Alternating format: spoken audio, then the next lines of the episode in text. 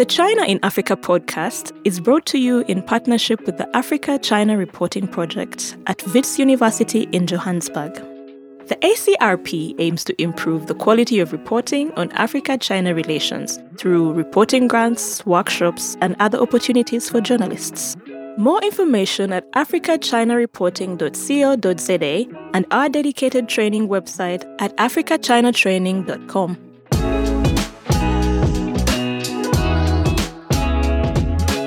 Hello and welcome to another edition of the China in Africa podcast, a proud member of the Sinica Network from SupChina. I'm Eric Olander, and as always, I'm joined by Cobus van Staden, the senior China Africa researcher at the South African Institute of International Affairs in Johannesburg, South Africa.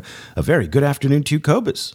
Good afternoon. Cobus, we were supposed to have a guest today, as we normally do on the show, but the guest uh, didn't show up at the last minute. So here we are. So I thought, since there's so much going on right now in the news, that you and I would go old school. I mean, you remember back in the day, I mean, this was like six, seven years ago, even eight years ago, when we were doing the early days of the podcast it was just you and me just talking about two or three topics going on in the news. And so uh, so i thought let's do a little retro show. Just the two of us kind of hash out some of the issues of the week. And we got a lot on our mind. We've been writing about it a lot. And uh, hopefully we'll get our guest who was supposed to be on the show we'll get them for another day. So you good with that? Yes we'll have a quick little lightning lightning round of of of China topics, China Africa topics hitting the headlines. Yeah, that's a good way. A lightning round, we'll call it that. So we're going to talk about three issues today. Uh, one is going to be the United Nations General Assembly and the speeches that took place last week in New York. We're not actually going to talk about the speeches too much. We mentioned that in our last week's show with uh, Xi's speech on coal and also the Biden speech, but rather the fact that uh, all of these African heads of state were in the United States, and we're going to talk about the diplomacy of what happened there. Then we're also going to talk about uh, the new trade expo. The second China Africa Trade Expo is underway in the central Chinese province of Hunan and Changsha. Uh, that's underway all this week. That is a very interesting development. And finally, because we have just been obsessed with the DRC, we have to talk about some of the latest events in what's going on in the Democratic Republic of the Congo. Okay, let's talk about UNGA. That's the UN General Assembly. The 76th Assembly was convened in New York at the United Nations last week. And there was just a remarkable phenomenon, Cobus. And I was super surprised by the fact that you had all of these African heads of state, and Joe Biden did not take five minutes to meet a single African heads of state. Not one. Hichilema was in the building, I think. I mean, he was meeting with Kamala Harris, the vice president. He met with Samantha Power. But I just I, I, I just find this so weird to me that the that the Americans have said that confronting China and engaging Africa is a priority. And the fact is is that that American leaders have struggled to engage Africa in Africa. Secretary of State Antony Blinken has yet to go to sub Saharan Africa. Biden has not gone himself, obviously, the pandemic being an issue there, but Biden has not really done much in Africa. And there was supposed to be this new change after Trump because Trump famously said he doesn't care about Africa, S holes, Nambia, you know, all of that fiasco. So we thought we were going to get something different here. And then there was this opportunity specifically with the new Zambian president who won this, this election on the backs of voters from young people and in just this enthusiasm. This is the pro democracy message that the Americans have been promoting.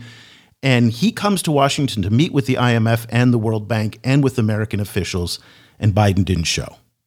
Did it surprise you as much as it surprised me? Because I, online, I think I was definitely in the minority. I wasn't really surprised, but I also didn't think it was a good idea. it's, um, you know, I, I, it was interesting that um, it, there was an interesting kind of like like little little data point that came out in all of the coverage. One is that you know as the, you know Kamala Harris met with with Hichilema as you mentioned, and then it also came out that she, that she did pre meetings with some of their their kind of with with people like Narendra Modi from, from India in preparation for Biden's meeting. So, so they managed to fit in double meetings with some leaders and then no meetings with others. So, you know, that, that was very interesting. It also happened during time when, um, you know, it was interesting to see the overlap between, on the one hand, the fact of no meetings, and then also very few of them, and then also the fact that all of these African leaders, one after the other, was were talking about vaccine apartheid um, at, at in, in their speeches at the at the General Assembly, like you know, kind of like a, hitting the point of of that how few kind of vaccines actually arriving in Africa. I think around four percent of African populations have been have been vac- vaccinated.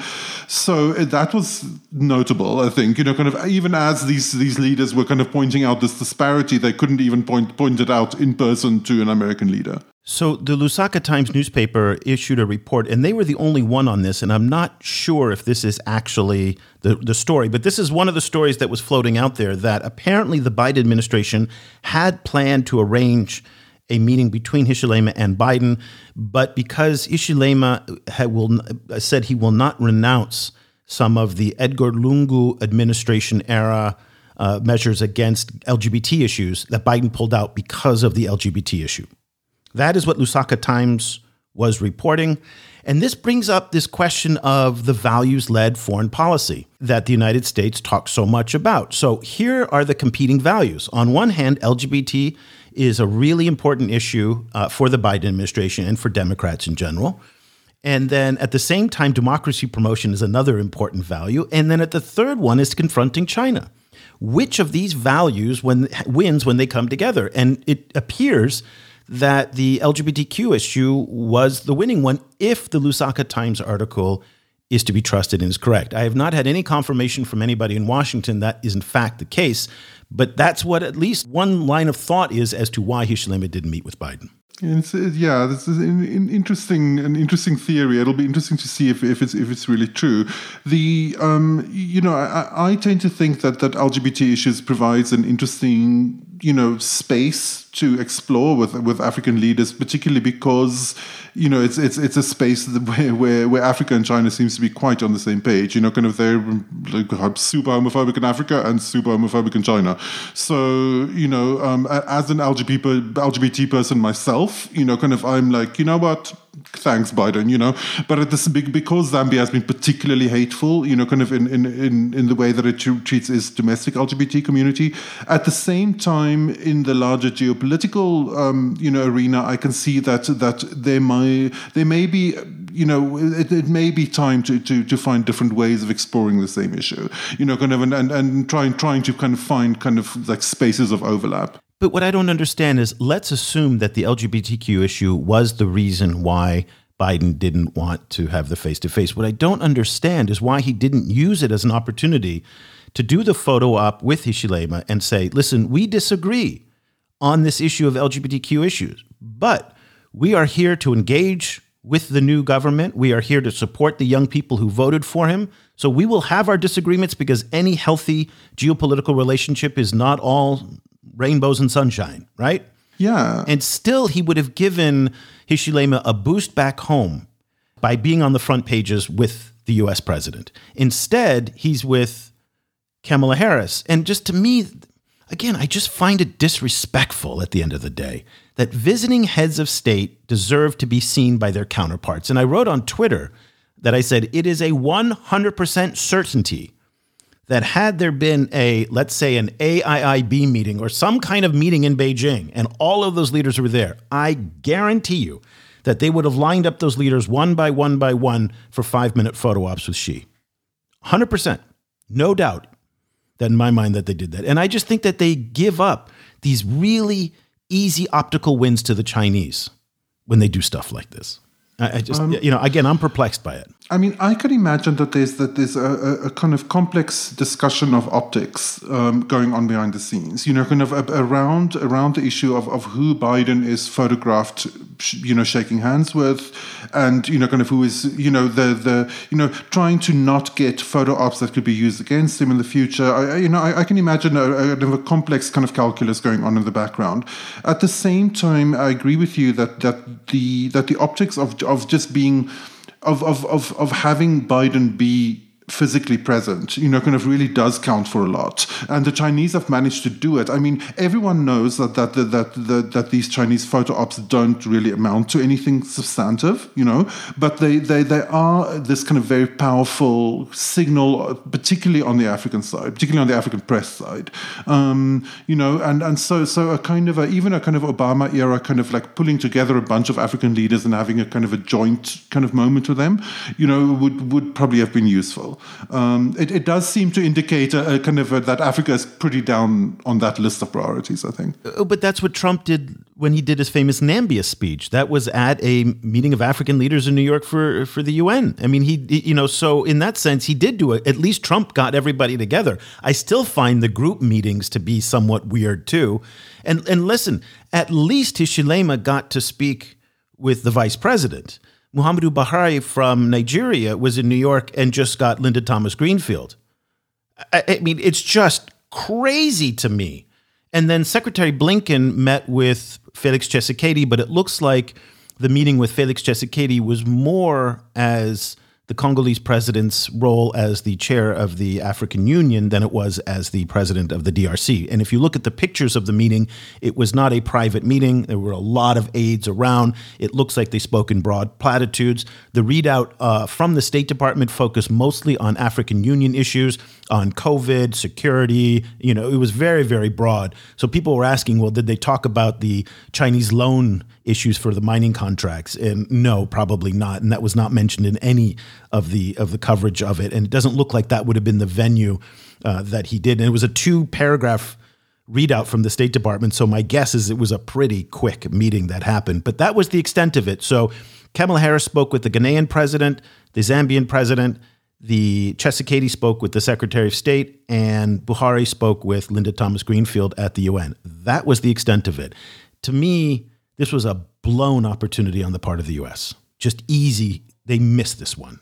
I mean, I have a I have a lot of sympathy because it, you know, kind of if, if one like I, I, can just imagine what a nightmare it must be to schedule meetings between American officials and all of these people arriving for an entire UN General Assembly. On the other hand, in relation to Africa, I agree with you. I think it was a big a big blown opportunity that they could they could have really yeah yeah. I mean, optically, they should have gone with a, a meeting with Hichilema they should have had a quick face to face with Buhari.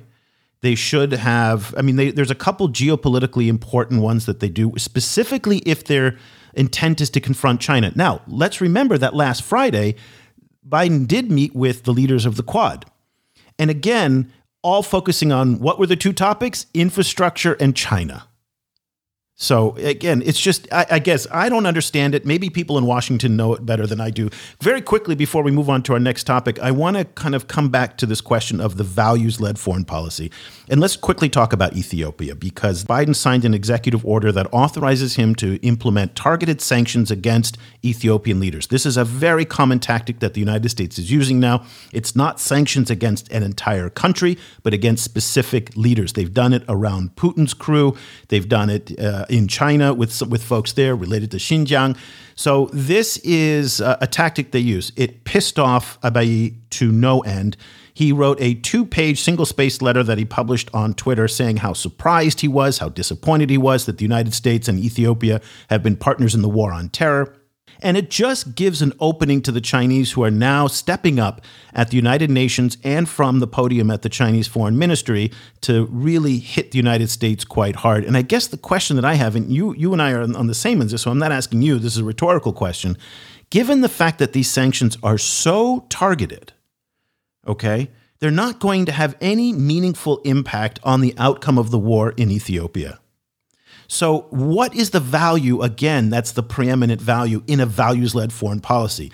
If, in fact, as we saw last Friday, that confronting China is the paramount foreign policy objective of the United States today, then why would you give the Chinese such an opening on Ethiopia to bring such a strategically important country closer into Beijing's orbit and push them away. I again, I'm missing very big things here in how foreign policy decisions are being made in Washington. Well, you know, kind of, I guess, I guess the, the, the counter argument would be, you know, you, you you're looking at it from a quite a kind of realpolitik kind of position, you know, um, in and and from from a kind of frame of, of a kind of a new Cold War, and I guess many people would say that that at least what the sanctions indicates is that America isn't repeating some of its some some of its sins of the first Cold War, which is to to to prop up nakedly kind of autocratic regimes simply because they happen to be anti-communist, right? Kind of which which which was a, a kind of a feature of of the first Cold War. So so at least you know kind of we we're in a situation where they're objectively looking at the human rights situation in, in Ethiopia and acting accordingly, and not cutting them slack simply because they happen to be also you know important in the fight against China. I think that is valuable to acknowledge. Um, that said, I don't know that these sanctions necessarily ha- will have that much impact, um, among others because because Ethiopia you know probably won't face much challenge from the African Union. Uh, they've they've proven pretty pretty impervious to African Union you know kind of, you know measures so far, and the Chinese aren't doing anything. The, the Chinese are, have already said that they you know they evoked the non-interference clause and they essentially you know criticize the sanctions and that's that's where they're ending. So you know so in that sense I don't think that they're necessarily going to change anything on the ground. But in terms of of the symbolism of where Biden is positioning himself, you know, kind of as as a foreign policy actor, I I do think there is there is a, a message there. I guess I'm confused simply because what we hear coming out of official Washington, and we heard it on our last show with Charles and also David, who we spoke with on our previous show, is that China is, if not an existential threat to the United States, a paramount threat to the United States. And Biden is coming under now a lot more pressure on China in the, following the release of Meng Wanzhou, the uh, CFO of Huawei, who went back to China, and he, he, the Republicans are hitting him hard that he that he's giving up. In the China hawks, if if if not just the Republicans, but others are hitting him hard that he that he's conceding too much. And so, but here we have an opportunity for a country like Ethiopia, which the United States has said is a geopolitical priority. So maybe you're right. I am looking at it in a very realpolitik way. And maybe I'm channeling some of what the China hawks are saying in Washington. But it just seems like if China is in fact the challenge or the threat, that you would not want to again give away easy wins. And and I just I, I guess um you know these are things that per, that perplex me. I'm glad for your optimism though. I, I do uh, I do appreciate that. Uh, let's move on very quickly now to the China Africa Trade Expo that got underway on Sunday in Changsha. Couple interesting points about this. Uh, this is the second uh, one of these shows. They're going to sign somewhere around $16 billion in deals. That's kind of a fake headline, by the way simply because the Chinese have a pattern of stockpiling a lot of these agreements from throughout the year to have these big announcements at these expos. Last year they did it at the Import Expo in Shanghai as well, where they they stockpile these agreements that are done months before, have nothing to do with the expo, but they say let's bring it to the expo and sign there, and they'll put it to the tab, and they get this big giant number that comes out. What I find interesting is is two things, and I'd like to get your take on this. Number one, we keep coming back to the city of Changsha in Hunan province. And this is a part of the China Africa relationship that I think is very poorly understood by a lot of people that Changsha in particular is becoming a major hub in the China Africa network. So, just in the past couple of years, we've had these trade expos we have a lot of agricultural exchanges coming out of the universities there. It's the center for the new cocoa marketing center. They also it's the main point of import for the, the Rwandan chili peppers. Went through Changsha. They have a brand new rail to sea line that goes from Changsha to Guangzhou that just announced. That's going direct to Africa from there. So that's a, this new China Africa trade route coming into Changsha. There's so much happening around Changsha, and the Hunan provincial government seems to be really, really keen to foster this relationship and to become a major outpost. So it's not just Guangzhou and Yiwu are the two major points that we've talked about to date, but Changsha now is a very major hub on this. And if you're in our newsletter, you notice I keep writing about this over and over. Another thing happened in Changsha today. Changsha, Changsha. So um, just a point that I don't think is very well understood outside of the uh, the kind of the China Africa nerds who follow this stuff closely. I think it also gives a real it's it's a really interesting case study in terms of of how these kind of decisions are made. Uh, you know, so be, you know, because frequently, you know, we see in discussions about China-Africa engagement that so much um, that that the, the the Chinese government, the central Chinese government, and the the party are given these are frequently kind of given these outsized you know roles. Um, you know, there's there's a, there's a strong idea that oh this this decision was made in Beijing and it's just rolled out. You know, kind of made from you know centrally central decision making and then is rolled out. You know, what, what I think what we're seeing in Changsha is how complicated this this kind of situation actually is because clearly there's been there's clearly there was some kind of decision making somewhere centrally that Changsha is going to be the center for this kind of thing. But then then the role of the provincial provincial authorities and the, all of these other actors kind of jumping in is, is such an interesting kind of case study in terms of of, of you know the, this kind of interplay between between central decision making, regional decision making, private versus government, and and and then and then how the Africans kind of slot into it. You know, so so it's really it's really interesting. The other big point, of course, is that they're the only people talking about African trade at the moment. There you go. I'm so glad you brought that up. I am so glad you brought that up. Keep going with that line of thinking. Well, you know, kind of even even as we as we see both the Americans and the Europeans kind of gearing up and talking a lot about infrastructure, it is a little bit this kind of this tendency that we tend that that if you follow China Africa relations, is you, you see the Europeans and the, the Westerners as a whole kind of picking up on talking points that are like two years in the past. You know, um, like by the time that, that Western governments pick up on the thing that the China the China Africa kind of space has already kind of shifted. Um, you know, and and the the role of trade in in the China Africa relationship is is really is really growing. I think, and, growing in, in complexity and growing in political complexity. And I think we'll, we'll see that at, at, at FOCAC this year. Um, but you know, it is interesting that that that that even as the Chinese are kind of stepping away from large scale infrastructure, we're seeing the Westerners trying to jump into that space, even as China is kind of moving on to maximizing trade connections. So it's you know it's, it's an interesting just kind of like like kind of like point point sample of where we are. Trade is the word of the day that we're hearing so much more in the run up to FOCAC, and it is the topic of this Trade and Economic Expo, obviously, because it's about trade. But it's also the fact that you can see that both African and Chinese officials are taking this event in particular very seriously. So the opening keynote address was done by Rwandan President uh, Paul Kagame. Also, uh, China's top foreign ministry official Yang Jiechi also gave a keynote address on Sunday. And again, those are big, heavy hitters. And I think that sets the tone for what they're doing here.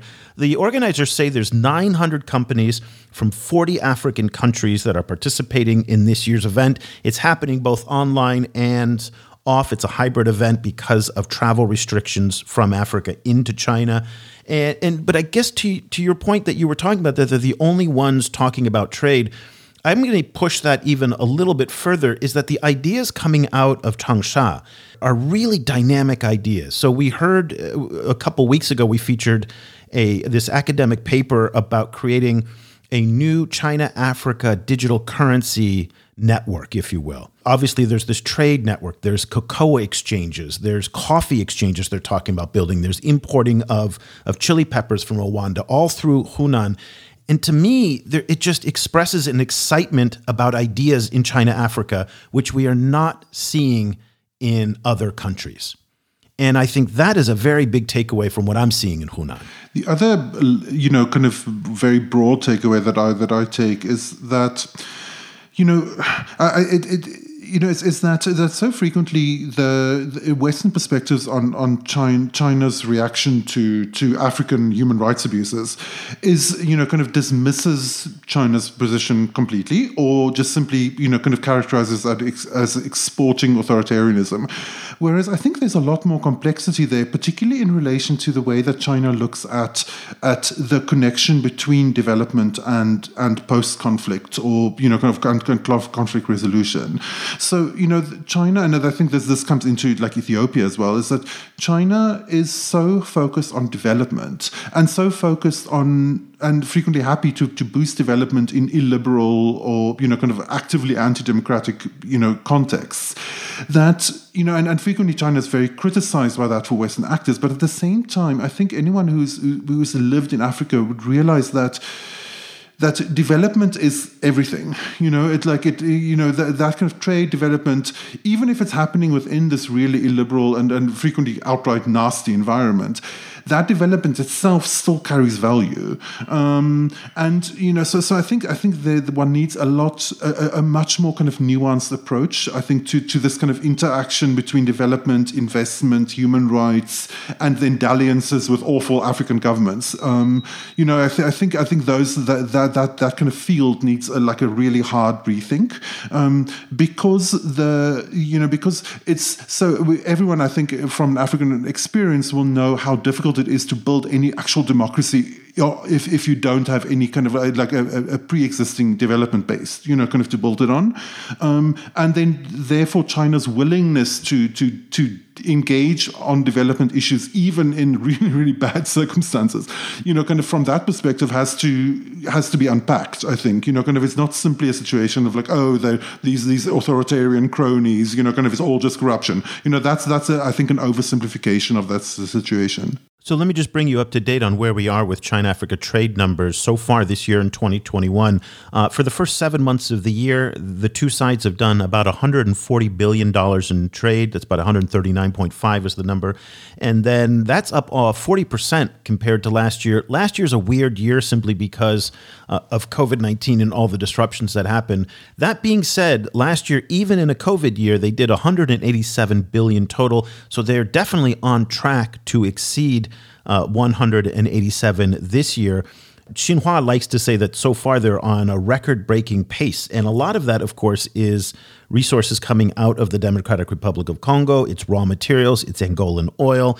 So the China Africa trade relationship is highly distorted in the sense that it's concentrated in about 10 African countries, mostly large resource exporting countries. So it's not equitably spread across the continent. And this brings up the key issue that I am hoping African leaders are going to bring up at the Trade Expo in Hunan and also at FOCAC, which is the question of these massive trade deficits. That is, African countries like Uganda, Kenya, Senegal are exporting in the tens of millions to the low hundred millions and then importing billions of dollars from China. So, what is it going to take, Cobus, to balance out this trade so that there can be a healthier relationship trade wise because right now it doesn't feel sustainable that so much hard currency is going out to buy Chinese products and, and very little is coming in. Yeah, no, I mean this is this is Africa's major problem, and and it'll be very interesting to see you know how it's addressed at FOCAC.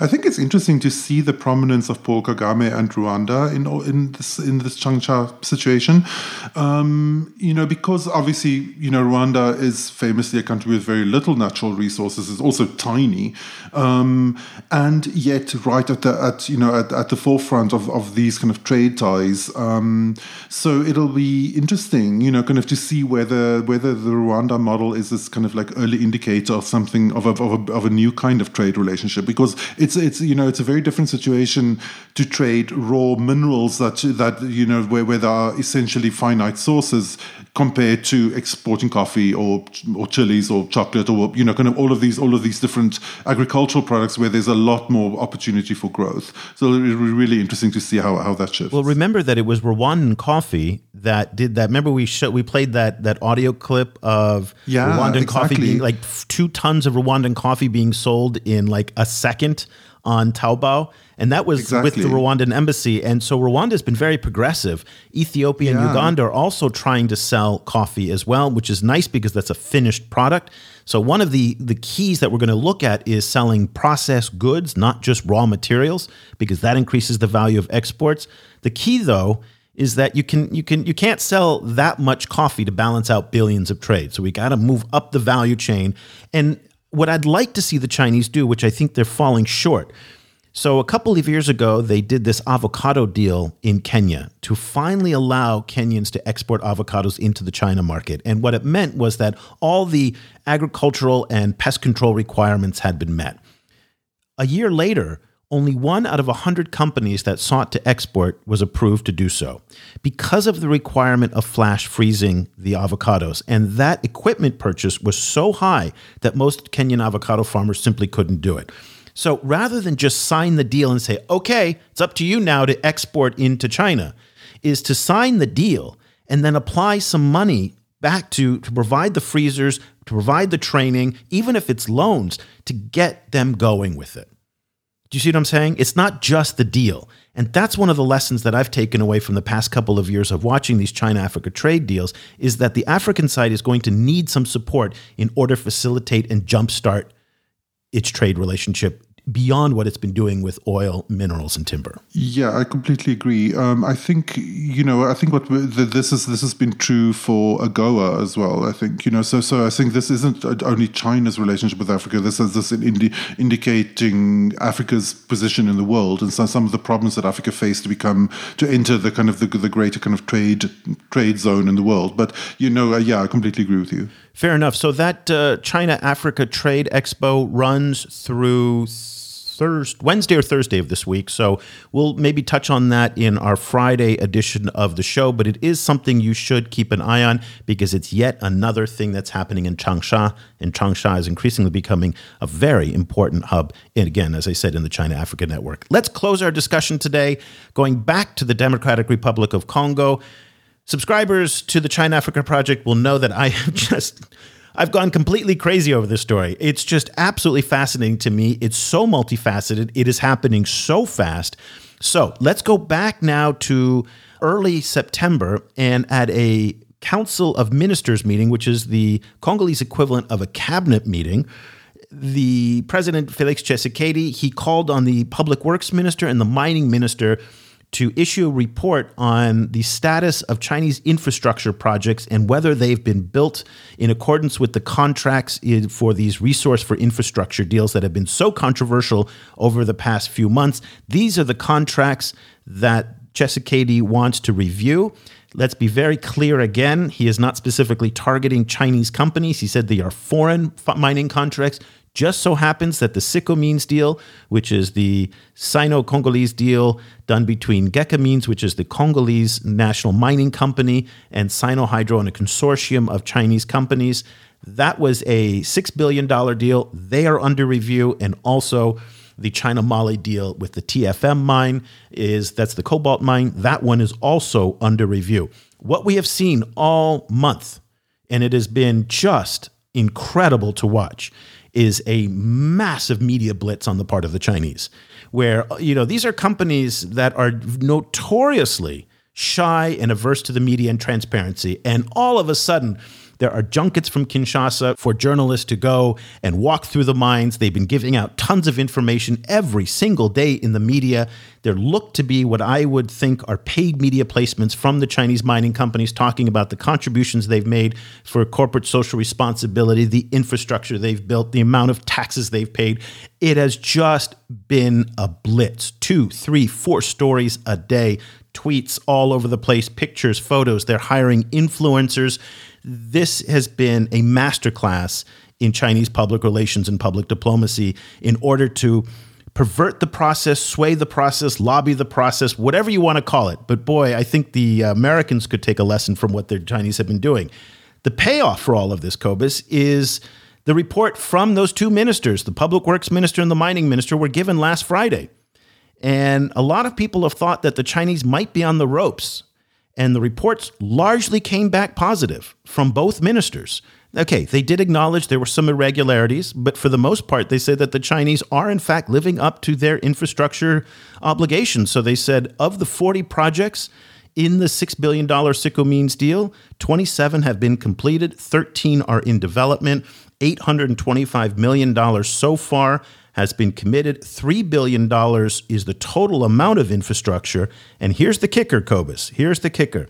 $150 million will be spent on new infrastructure this year, and then uh, $300 million will be spent in 2022. So that's almost a half a billion dollars in the next 18 months that happens to coincide with President Tshisekedi's reelection campaign, which will also kick off in 18 months. Yes, very interesting. Very interesting to see how all these things align. I think the, the big lesson for, for African um, civil society from all of this is if you have a, a beef with a Chinese company, like complete like like put a megaphone on it you know kind of like shout as hard as you can try and get it into as much media as you can because as if when you hit a, hit a certain kind of kind of like critical mass of, of coverage the chinese will respond. Um, i think that you know that, that that seems to be a lesson from this. If you put enough pressure on them then they, they start playing ball.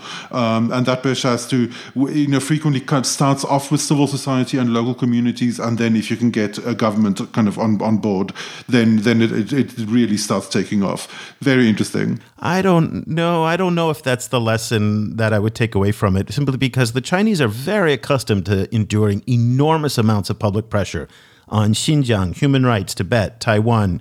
Yeah, but, but I don't. But I don't mean those Hong issues. Kong, I, I, mean one. particularly African issues. I mean, I like particularly in relation to to like the, the kind of fights that, that African communities and civil societies tend tend to have, civil society organizations tend to have with Chinese companies. So I mean particularly you know displacement of local communities, environmental damage, you know, kind of bad bad kind of contract making and stuff like that. Particularly, I think if you happen to have a strategic resource that the Chinese value enormously more than anything else that's key to their future economic development, key to their strategy to confront the United States and technological supremacy in the 21st century, you're going to do great. If you don't have that strategic resource, I think you're kind of screwed. Maybe, but I also think that, that what we've seen in the in the long run around stuff like ivory, for example, is that the Chinese are open to be embarrassed, right? Kind of they they're sensitive to embarrassment in, in, in Africa, and so therefore like like a, a coordinated, you know, kind of anti-Chinese messaging campaign, even if it's not, you know, obviously when it's related to something strategic like cobalt, tend to put a lot more energy into it. But you know, but but I think even even if it's that isn't the case, like as we saw with Lamu, the the, the coal-fired plant there, as we saw with the, with the the activists in Zimbabwe around coal-fired plants, they do listen. I think uh, they, they are embarrassable. I think. Well, the key here is that I think the Chinese are more sophisticated in their dealings in the Congo than a lot of people give them credit for. Let's remember that many of the people in these mining companies have been there from the beginning for almost 20 years. They know how to maneuver in this highly unpredictable space. There's been a lot of talk that the United States has been whispering into uh, Felix Tshisekedi's ear, and that he's that the Tshisekedi government is doing this at the behest of the United States. That may be the case, but there is absolutely no evidence whatsoever to support that. Again, this is not the kind of thing that people talk about on Twitter, but we have just not heard any evidence or we've not seen any indication of what the role of the United States is doing. I also I just don't believe that the US has much leverage in the DRC. They used to have a lot of leverage because they plowed enormous amounts of money into the DRC. But I think that the, the Americans are not as engaged in the DRC as they once were. And the people around Tshisekedi, like the ministers, see their political futures at stake with the Chinese mining companies who are critical in funding these election campaigns and, and making sure that, that money flows to their political interests. So the Chinese do seem to have uh, a lot of leverage here. And now let's bear in mind where the leverage sits. So Tshisekedi has leverage over the Chinese because they need that key resource of the cobalt. But the Chinese also have leverage over Tshisekedi because he's got a deadline in the form of his election. So they can slow this construction down or they can speed it up. I remember from when I was living in the Congo that uh, Joseph Kabila he used the cinq chantiers, which are the five construction projects, as a critical part of his reelection campaign. And that's one of the reasons why they rush so much of the construction in the early stage of all of this.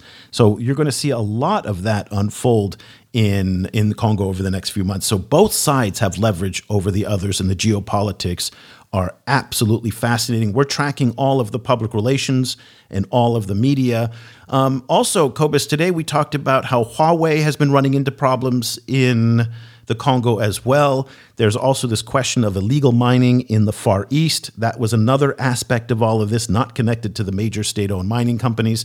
How do you see this playing out over the next, say, four to five months? Well, a, very interesting data point will be the, a, new report that's due soon from the Extractive Industries Transparency, Initiative, um, which apparently has been leaked online, and it's it's apparently I haven't read it yet, but it, it it's apparently quite critical um, of of Chinese kind of actors in in in the Congo.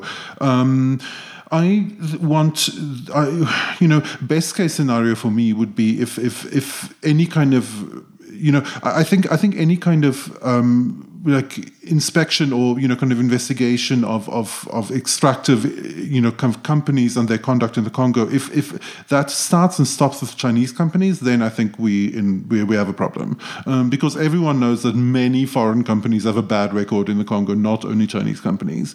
Um, and we, we, you know we've seen several reports over the past like linking very prominent you know kind of um, device makers and and ex, ex, extractive kind of companies to child labor for example. Um, you know so so you know kind of it, it can't simply stop with the Chinese. It has to it has to be all foreign companies actually. Um, and and we'll see if that actually happens. I think that's a, that's a real kind of important hurdle. Yeah, two final points on this that I think are worth noting here is that listen, if the upside of all of this is that half a billion, even more money goes into building infrastructure in the DRC. That's that's a net positive for the the people of the DRC. Let's see if it actually happens. As you pointed out, putting up a tin shed and calling that a dorm is not really infrastructure. So we have to kind of see what the quality of the infrastructure is coming out. That being said, some you know just based on the propaganda that we're seeing coming out of the Chinese embassy and some of the uh, Congolese media, that in my view is clearly running paid Chinese content. Uh, but it is interesting to watch nonetheless. New soccer fields, new cultural centers new roads, hospitals. I mean, boy, the flurry of activity that's going on is just remarkable. So, if there is some good infrastructure that comes out of it, we should be happy about that.